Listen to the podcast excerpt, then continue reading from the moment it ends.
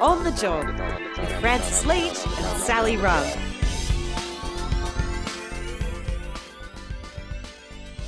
On the Job, the podcast all about making your working life better. My name is Francis Leach. And my name is Sally Rugg. How are you, Sally?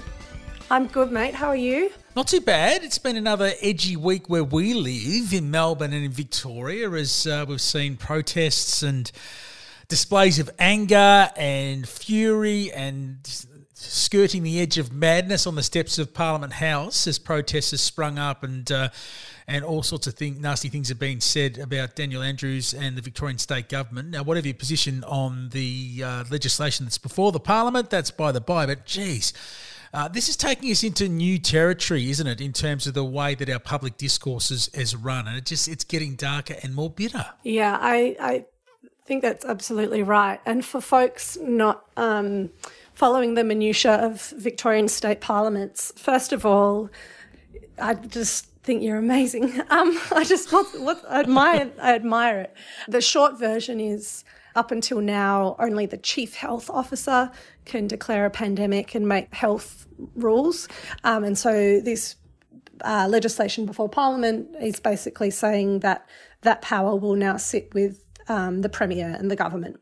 Uh, is the like clumsy short version, and it has just caused really, uh, I would say, like quite unprecedented explosions of angry protests on the streets of Melbourne. There've been these protests like every Saturday, but because the bill is what passed the lower house of Victorian Parliament uh, last week when you're listening to this. Yeah, so people like protesters have been camping out the front of Parliament, and as, you said, mate, um, putting any feelings on the bill aside, because you know there have been like very I don't know, organisations whose work I hold in very high esteem who have sort of flagged some concerns about it and that's been worked through. Anyway, it's a contentious bill. Putting all of that aside, I have found it quite remarkable seeing these protesters very cross about this bill because my understanding was until now that they didn't want like public health orders to be made by some bureaucrat like that's exactly what I was thinking. My understanding of the, I mean, and it's, I, I wouldn't call it, you know, a coherent en masse list of de- demands, but the, the sort of like very genuinely held concerns that I have observed from people on Instagram or, you know, places where I've come across people who, you know, oppose pandemic restrictions. My understanding was is that they didn't want a bureaucrat to make these decisions and it should belong to like democracy and the people. And so, yeah, it's been a bit confusing to wonder what the issue is.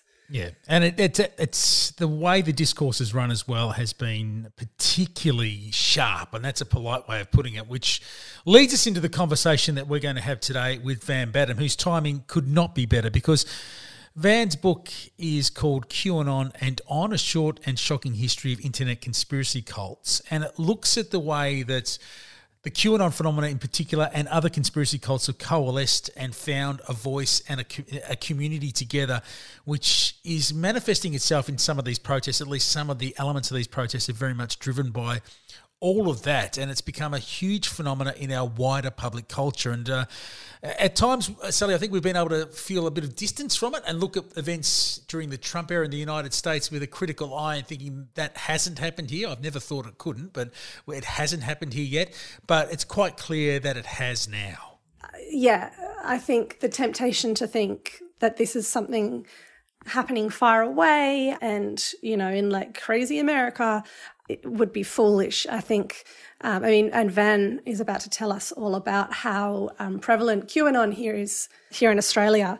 But I think as well, like you know, whether it is QAnon, whether it is another conspiratorial belief, whether it is another iteration of medical disinformation or climate change disinformation or disinformation about minority communities or whatever it might be. Like, I think the lessons that we can learn from a phenomenon like phenomenon like QAnon, like can and should be applied broadly. Well, I spoke with Van Badham uh, a little earlier on about her book. She's a wonderful journalist, writer. You've seen her on the television. She's an advocate. She's also a brilliant playwright in it as well. She's an extraordinary person and a very articulate spokesperson about her fabulous book. It's called QAnon and On A Short and Shocking History of Internet Conspiracy Cults. Let's meet Van Badham. Van, welcome to On the Job. It's so great to finally have you on. How are you? Oh, Francis, it's been a big week. Let me tell you. So, I launched my book. Uh, I was on the Today Show with Karl Stefanovic. That was amazing. There was an article that came out about that appearance that the Daily Mail published a denial from Karl Stefanovic that he was a shape shifting lizard. I've had the most bizarre conversations about far right conspiracy theories and the boneheads in Melbourne, and of course, had to be restrained by an, a taxi driver from getting out of said taxi and screaming at boneheads on the steps of Parliament House this week. So there's been colour and movement. Tell us a little bit that moment. You're driving up Spring Street. You've got a busy day. QAnon and On and On has just been released. You see the colour movement and craziness of what's happening at, at Flinders, uh, at, uh, at Spring Street, and your instinct is to get out and have a crack. And you've obviously got a very calming cabbie there who just sort of like took control of. I've got to give you the whole story. So I'm in the taxi and and talk politics with my taxi driver, which generally happens to me because he's I've been making phone calls in the car and he's like, Oh, are you a journalist? And I'm like, Yeah. And he goes, Oh, so am I. Well, I was back in Afghanistan.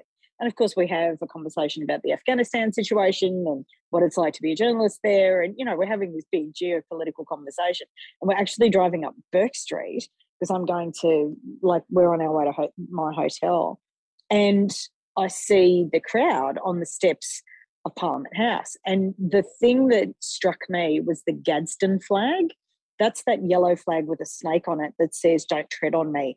And it's actually from the American Revolutionary War. It's a really American flag that's been co opted by the American far right.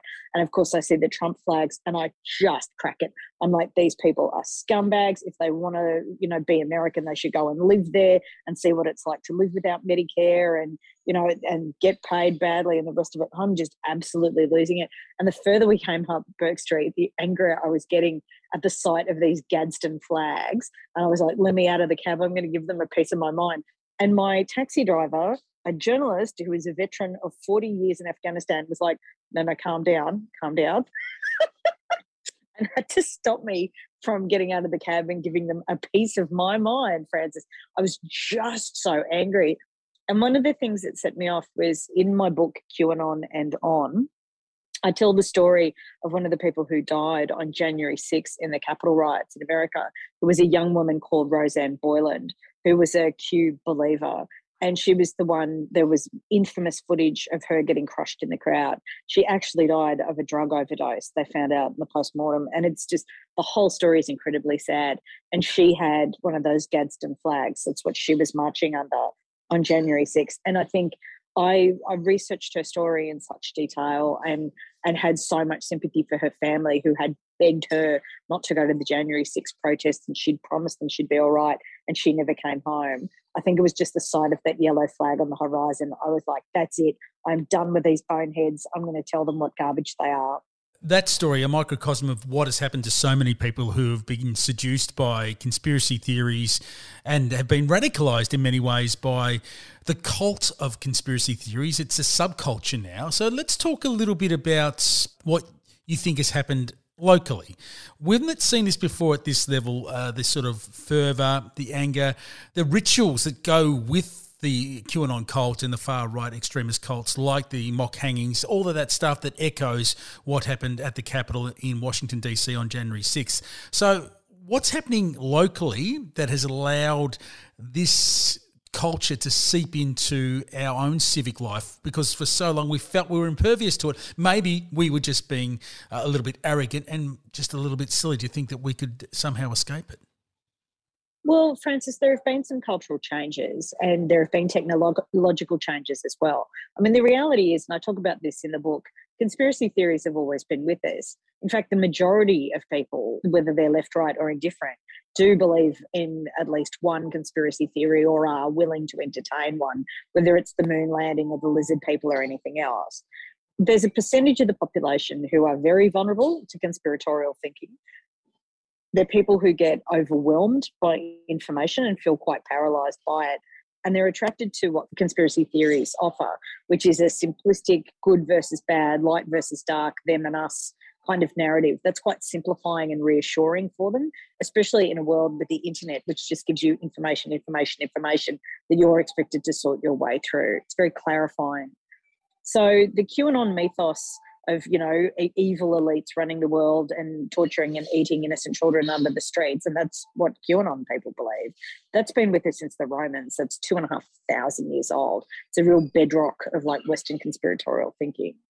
The problem is that movements like QAnon and the other sort of conspiracy cults on the internet, whether that's your anti 5G people or your lizard people people or your moon landing people, the rainbows in hose pipes, you know, there's a whole lot of different conspiracy thinking that goes on. The issue is that what's happened with the, the technology of the internet is that bad faith political actors have seen these these conspiracy communities and gone, well, we can mobilize these people. These people who are willing to buy into good versus like good versus evil, light, dark, heroes, villains kind of stuff.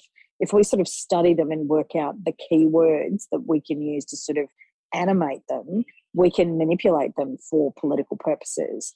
And that's really the interesting new transition that's take place. It's not the first time in history this has happened.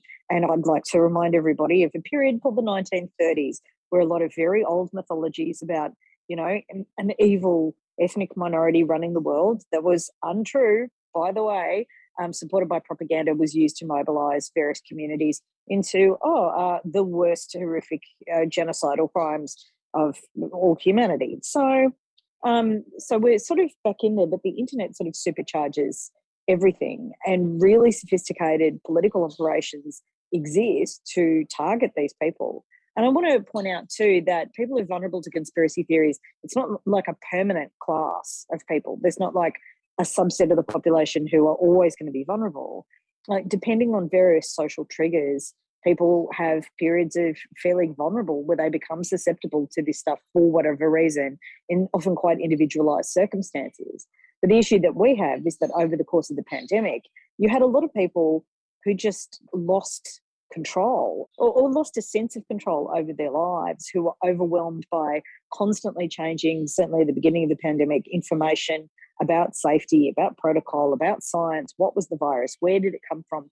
All of these things. And you had some people who, quite frankly, just wigged out. And if you're in that state of vulnerability and somebody sends you a YouTube video going, hey, it's all because, you know, the mole people of Timbuktu are putting radioactive gold dust in the taps. That's why this is happening. If you're vulnerable, that might be something that you cling to to give yourself a sense of, of clarity.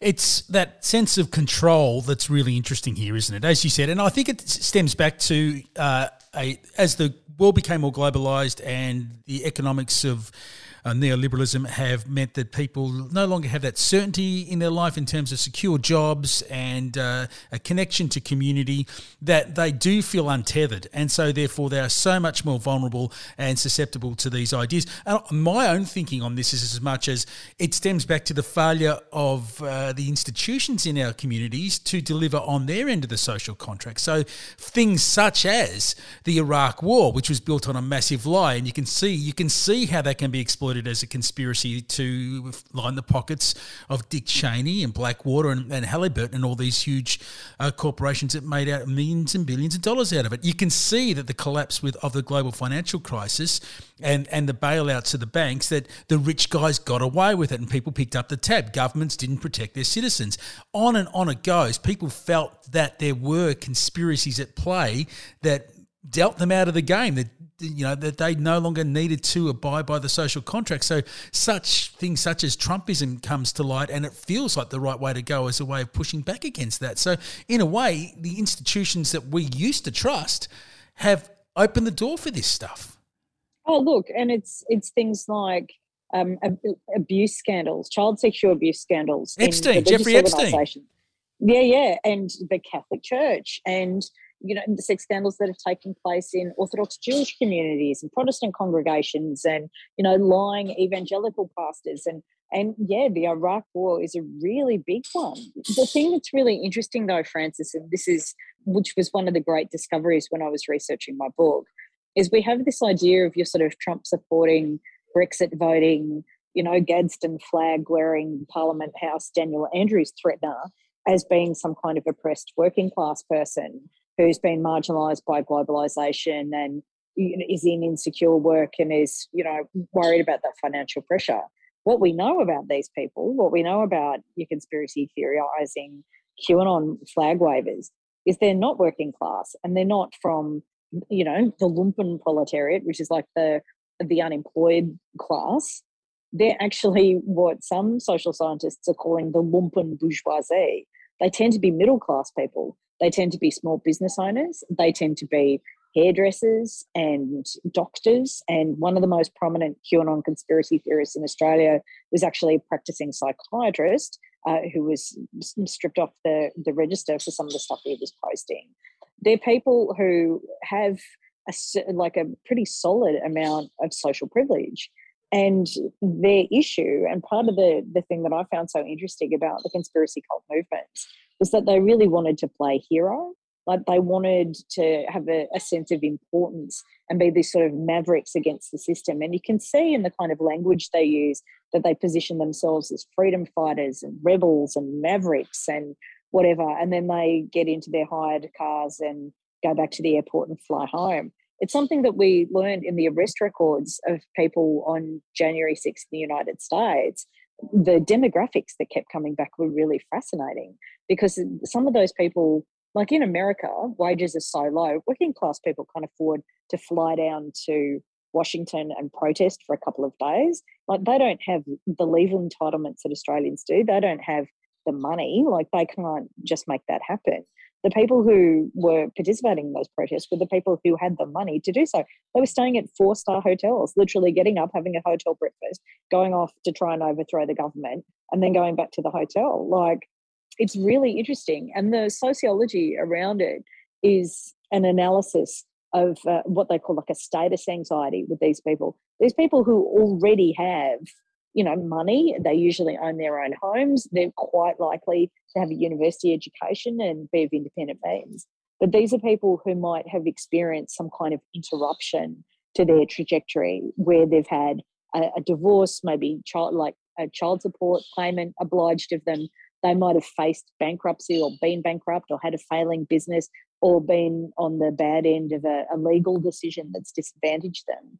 And it causes them to become absolutely obsessed with this idea of maintaining a social privilege that they're literally willing to march in the streets and, and storm buildings in order to defend it's really fascinating sociological stuff. It really is. And we go deep into it in, in the book QAnon and On.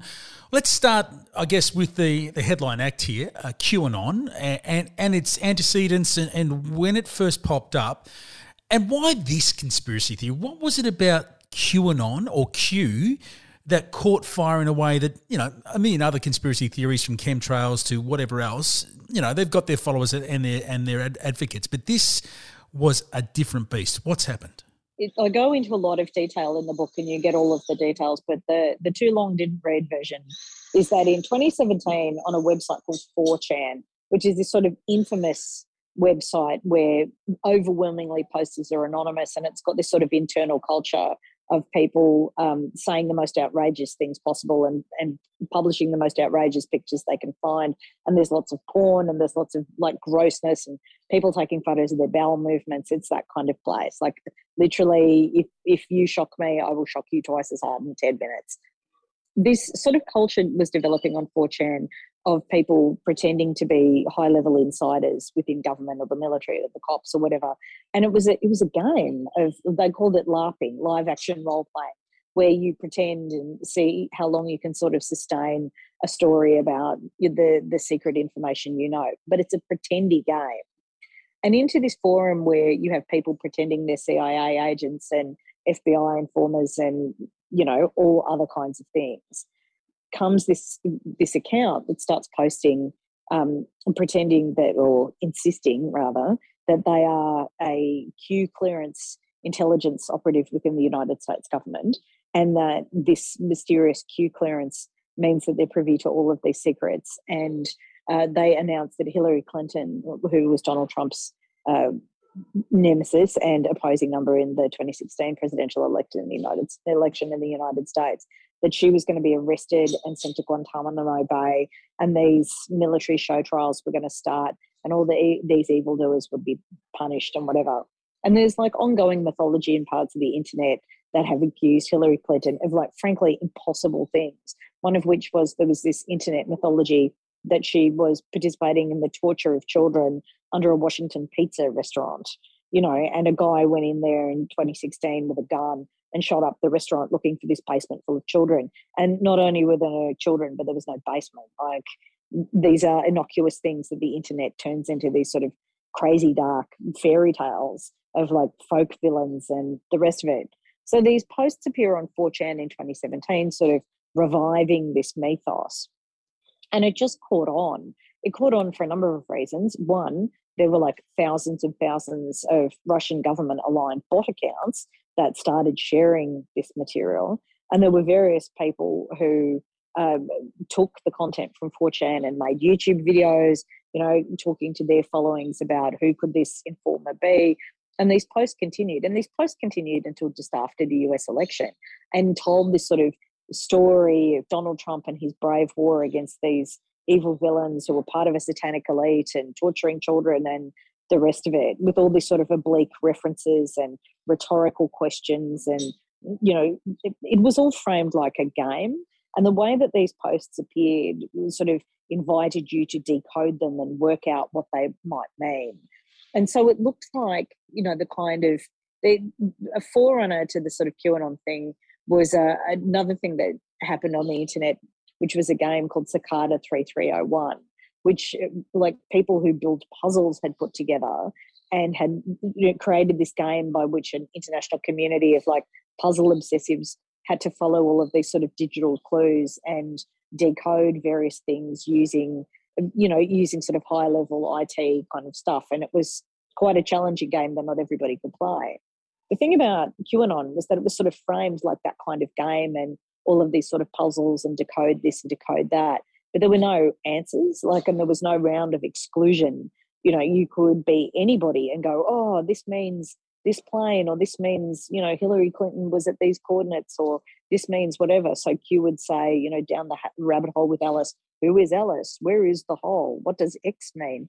And this kind of nonsense. But this community developed around it going oh i can interpret you know what these clues mean and this must mean this and this must mean that.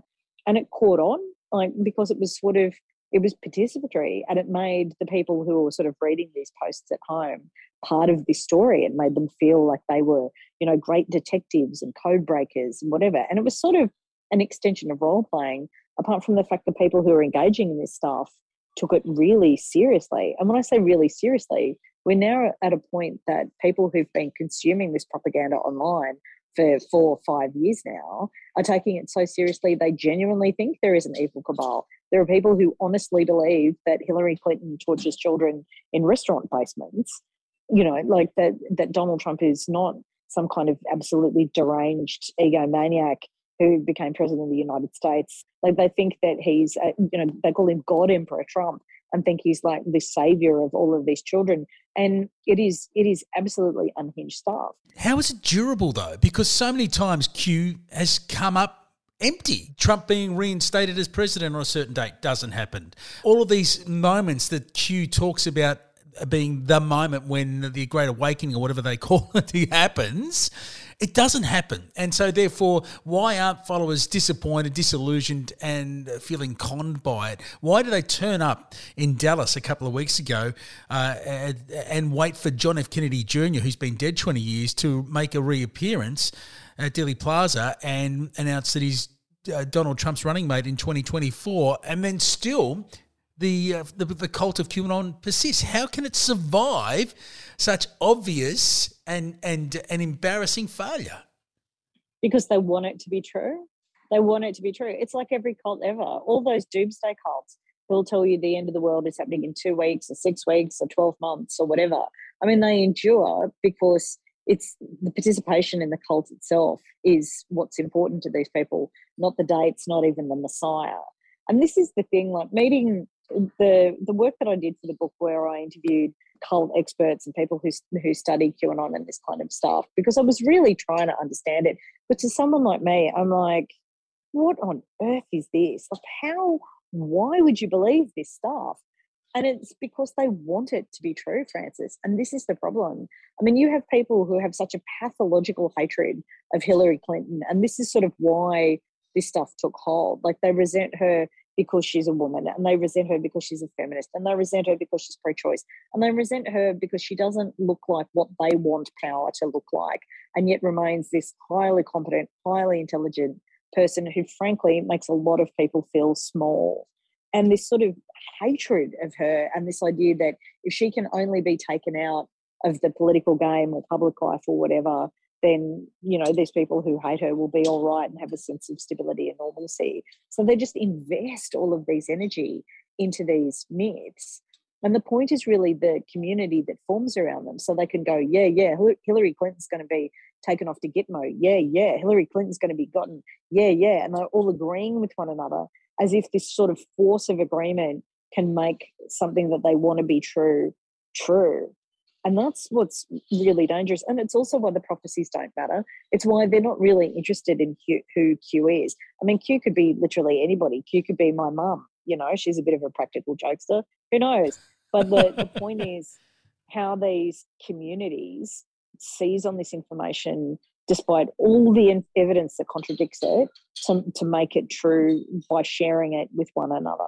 How close has QAnon got to power here in Australia? It's gotten very close, really, hasn't it? Because the Prime Minister, Scott Morrison, has a friend uh, who has uh, gone down that rabbit hole rather deep. And, uh, you know, it's rather frightening. And we saw a Four Corners expose on, on Tim Stewart, and you write about it in, in the book by speaking with his sister, just how deep he is into QAnon, and, and yet the Prime Minister uh, is calls him a mate. Oh yeah, oh it's just it's extraordinary. And the guy's son has been on social media saying things like Malcolm Turnbull should be hanged. And yeah, that's the prime minister's mate. Photos of him with the prime minister. They were at like at one another's weddings. Their wives are best friends. And this was a guy who Scott Morrison had looking after Kirribilli House, the prime ministerial residence in Sydney, when Scott Morrison was in America. Like that's who he trusted to look after an like a national building. And it's like, oh well, here's his friend. He probably means him no harm. Well, that's not really the point. The point is governments change.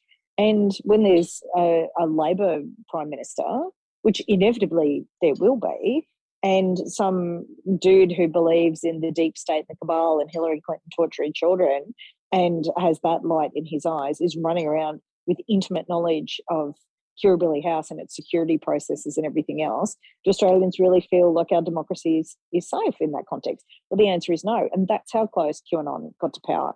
There's a story in my book that talks about, you know, the the influence Tim Stewart potentially had on a on a speech that Scott Morrison gave about getting his ideas into the, the national record through the speaking voice of a prime minister. I mean, that's genuinely terrifying. And this is the thing so that's the story about him using the phrase ritual, ritual sexual abuse, which is a common phrase that's used within QAnon and within conspiracy, which feeds into the idea of this conspiracy of powerful, rich people from Hollywood and, and Washington who have uh, a, a, a, pedophile ring in which they drink the blood of the children that they abuse. It's so silly. It's so hard to talk about it because it just seems so completely insane. But they genuinely, this is QAnon people genuinely believe that elites in politics and in Hollywood and everywhere else somehow find the time between all their gigs and appointments to run a global pedophile ring that snatches all of these children. And then the children are tortured and drained of their blood, which celebrities then consume in order to keep themselves youthful. And it's like, no, it's a lot easier to just get plastic surgery you know, and they use these crazy made up figures. They insist that a million children go missing in America every year. They don't. It's about 100 children go missing in America every year. Usually it's because of like being snatched by parents or family members. Like the actual numbers around um, trafficked children are, are completely different. And of course, the QAnon people insist that they're these great rescuers of children. Their interference and involvement has actually stopped child rescue operations in various circumstances. It's a nightmare, but it's this the power of this mythology and this conviction of its adherents that they are, you know, great heroes and noble and good and on the side of light. And Tim Stewart, the Prime Minister's mate, is a really good example of what I was talking about before. Like he's been a developer like, this is a comfortably well off middle class man who's got absolute access to power, drinks beer with the Prime Minister, minds the Prime Minister's house. Like, that guy is not an oppressed class. That is an extremely privileged individual for whom all of the wealth and power and connections in society are not enough. So he's furnishing this mythology of himself as this, you know, great rescuer of children. It's the most narcissistic stuff imaginable. The cult is always capable of organizing itself in a way that marketing is key. And it's one of the things that, you know, cults do really well. And QAnon does it well too, by co opting seemingly universal, wholesome phrases like save the children. Now, if you say save the children, you think, yeah, of course I'm going to save the children. But it's used as a top of funnel experience, as they'd say in marketing, is it just to get you interested in their thoughts. And, and slowly they introduce the, the, the, more crazy conspiratorial stuff, and before you know it, you're buying into it. And we've seen these protests from QAnon supporters out the front of different events and buildings saying, Save the children, save the children. If you didn't know where they were from, you would think these people are doing something that, that, that is God's work, so to speak. It's, it's really insidious. Oh, it is. It's really insidious. There's a theory that I talk about in the book. They published an extract in The Guardian the other day from the book that talked about this particular phenomenon, which they called fusion paranoia and it's when like different groups of conspiracy communities start sort of merging into a conspiracy Voltron because they find that they've got shared values. And in Australia, like the way that QAnon got into the public conversation was through the wellness community because you had people who was who were anti-vaxxers and the actual proportion of anti-vaxxers in the community is measured at around 2%. Like it's a tiny, tiny proportion of the population. But 2% of people who are like, yeah, I don't trust Big Pharma, I don't want these chemicals in my body, you know, I don't trust these institutions. They found a fusion paranoia with people who were like, yeah, yeah, and government are not doing anything about stolen children. I don't I don't trust the government. There are children under the streets of Washington who are being eaten by Hillary Clinton, baby monster, or whatever. And these sort of narratives start overlapping in your 5G crowd going, I don't want the evil 5G brainwave juju in my cereal or whatever, and they all start meeting up online. And of course, there are operatives whose job is to link those groups together, like people who are trying to form these communities. And of course, when you get a group of people who are willing to believe things that are absolutely not true, like that the vaccine is evil or 5G towers are controlled by Bill Gates and are there to implant microchips in your brain or whatever. But these these things are absolutely not true. They're easily disprovable the thing is that if you can get somebody to latch onto that as a belief system, you can convince those people to believe anything. And that's where your Nazis, we know that their ideas led to a devastating war in Europe that killed millions and millions and millions of people. And so saying, hey, I'm a Nazi and I believe in racial genocide is not, it's not a really easy recruitment pitch. But what is an easy recruitment pitch is going, yeah, yeah, I share your belief that vaccines are evil. I share your belief that Bill Gates is up to something with 5G towers. I share your belief that there are lizard people amongst us. And you want to know something? I bet yous are involved in all of them. And that's the kind of political transition that goes on. And, you know, a lot of people who fall into these cults they're people who wouldn't think of themselves as racist. They're probably not actually racist. They probably don't police their lives or their political beliefs on the basis of people's like genetic identities. But they're people who might have a trigger issue around something that connects to a paranoia, a sense of displacement, a, a desperate need to, you know, believe in something or be part of a cause or think of themselves as a hero or whatever and then the deeper they go in they there are plenty of opportunistic political actors who are willing to say yeah the solution to all your problems this feeling of disquiet is because the world is run by this person or that person or whatever. I mean qanon people think that the pope is evil and have this whole there's this big anti-catholic strain that goes through it as well. They use all of these ancient anti-semitic myths that have been used to like murder and persecute jewish people for centuries. Like it's all in there but the the the, the pitch that they make is about you know this this cabal of elites and the rest of it and that's how they get you in and that's the the radicalization chain that people are involved in it's a great book, Van. Congratulations on it. It must have uh, been punishing and absorbing and, and totally obsessive to write because it is just such extraordinary material that you've come across.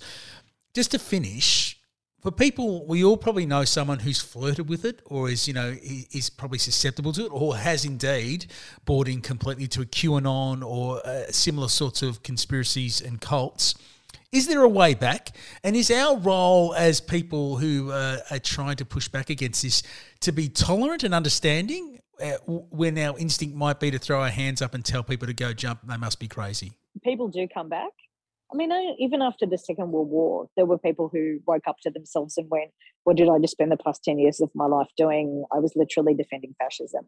I mean, there are people who recant. That does happen. But we also know because there are people who have very publicly recanted their QAnon beliefs and have talked about it to the media. And I, I follow a lot of their stories in the book. These people are on sort of lifelong apology tours for getting involved in this stuff. But people do come back as they come back from cults if you keep contact alive with them. But I go into a lot of detail in the book about sort of how to deal with the phenomenon of a family member who goes down the rabbit hole or a, another loved one, you know, because it is really tempting to just argue logic. And the thing is, anybody who wants to believe Hillary Clinton eats babies under a Washington pizza restaurant, logic is not their dominant value at mm. the time. You can't out argue them. What you can do is re socialize them away from the cult, remind them of happy shared memories go places, talk to them, engage, go bowling, play basketball. You know, a, a lot of the reason people fall into these communities is they're looking for a community, they're mm. looking for ways to engage. And now that lockdowns are easing and society's getting a bit back to normal, you know, we can we can rebuild our social communities, and that's sort of how you you bring people back. I mean, it's very tempting to go, "You're dead to me. I can't believe you're going on with this stuff." But if we're trying to, uh, like, I make a distinction between the shepherds and the sheep. You know, the sheep are the people who fall down the rabbit hole and start imbibing all these theories, who are the people you love, who you're trying to get back. The shepherds are a, a different story. Like that's an that's an organized community of, like I said, right wing, bad faith political actors who are trying to mobilize these sheep communities to do their bidding in, in, you know various forms of creating chaos, attacking Daniel Andrews, being a propaganda army. I mean, there was an article in the Age today that I'm sure people saw about a guy who's been arrested for encouraging people to get guns and shoot the premier. Like that's that's a process of political radicalization. And thank God that guy has been arrested, and I hope there are many, many more arrests. But that's where the sheep end up unless people try and and and keep contact alive with them, which is really hard to do, but is really important because they can come back and giving people an opportunity to wake up to themselves when the distress has passed and go, oh my God, what was I doing? What was I thinking? What did I get myself involved in? That's really important. At the same time, if somebody's marching down a street with people who are carrying a noose, wearing t-shirts with swastikas on them and threatening to kill the premier, like that person has crossed a line. Like, you know, there's a great German saying that if you have 10 people at dinner with one Nazi, you have 11 Nazis. And I sort of trust their judgment on that front historically, frankly. And if you're standing next to someone with a swastika in the crowd, you might as well be wearing that swastika. And that's something we've got to be really prepared to accept is that there may be people who have already been radicalized to the point where they're complicit in what Nazis and fascists are doing. And by that stage, we've got to look at it as a social, political, and legal problem that there there needs to be social, political, and legal consequences for. It's a great book, Van. Congratulations! It's a mighty achievement, and it's really, really important at this moment. And uh, I urge everybody to uh, get their head inside this book, QAnon and on a short and shocking history of internet conspiracy cults by the wonderful, the brilliant, the fearless Van Badham. Van, thank you so much. Oh, Francis, it's it's such an it's it's such an important thing, and I'm just I'm so glad to be part of a of a movement of people, you know, like you, like my union comrades who are like, yeah, this stuff is bad. Let's do something about it. Is really comforting. Like I spent so many months down the rabbit hole with these people just losing your faith in humanity. Frankly, like when you're immersed in it and you're like, how could this be happening? and then you just see the community of like of solidarity and you know support and just a more optimistic vision of what what society can be. And it's a balm let me tell you man it's a balm. And thank you for coming to my book launch you're a legend. Thank you mate. We'll speak to you soon. Bye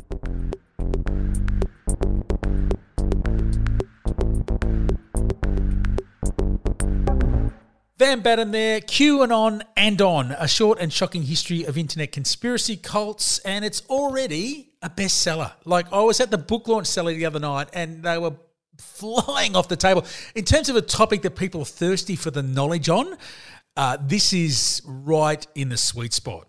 Mm, yeah, a really timely timely investigation and expose and also what a week to launch it in yeah i can't wait to get my hands on a copy Good to talk to you, Sally. Don't forget we can follow you at Sally Rugg on the socials. Remind people about the campaign that you are currently running for a, a royal commission into the Murdoch Empire, which is uh, supported very much by this podcast.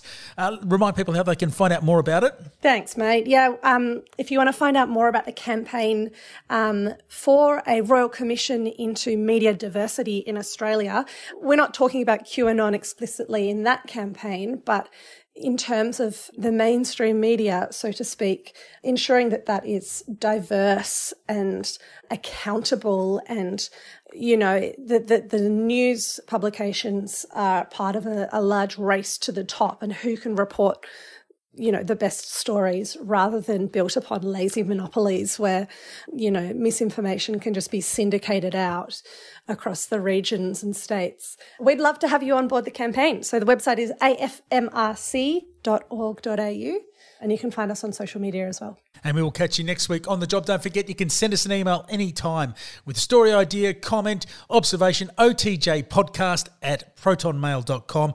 And we'll catch you on the next edition of On the Job. See you, Sally. Bye.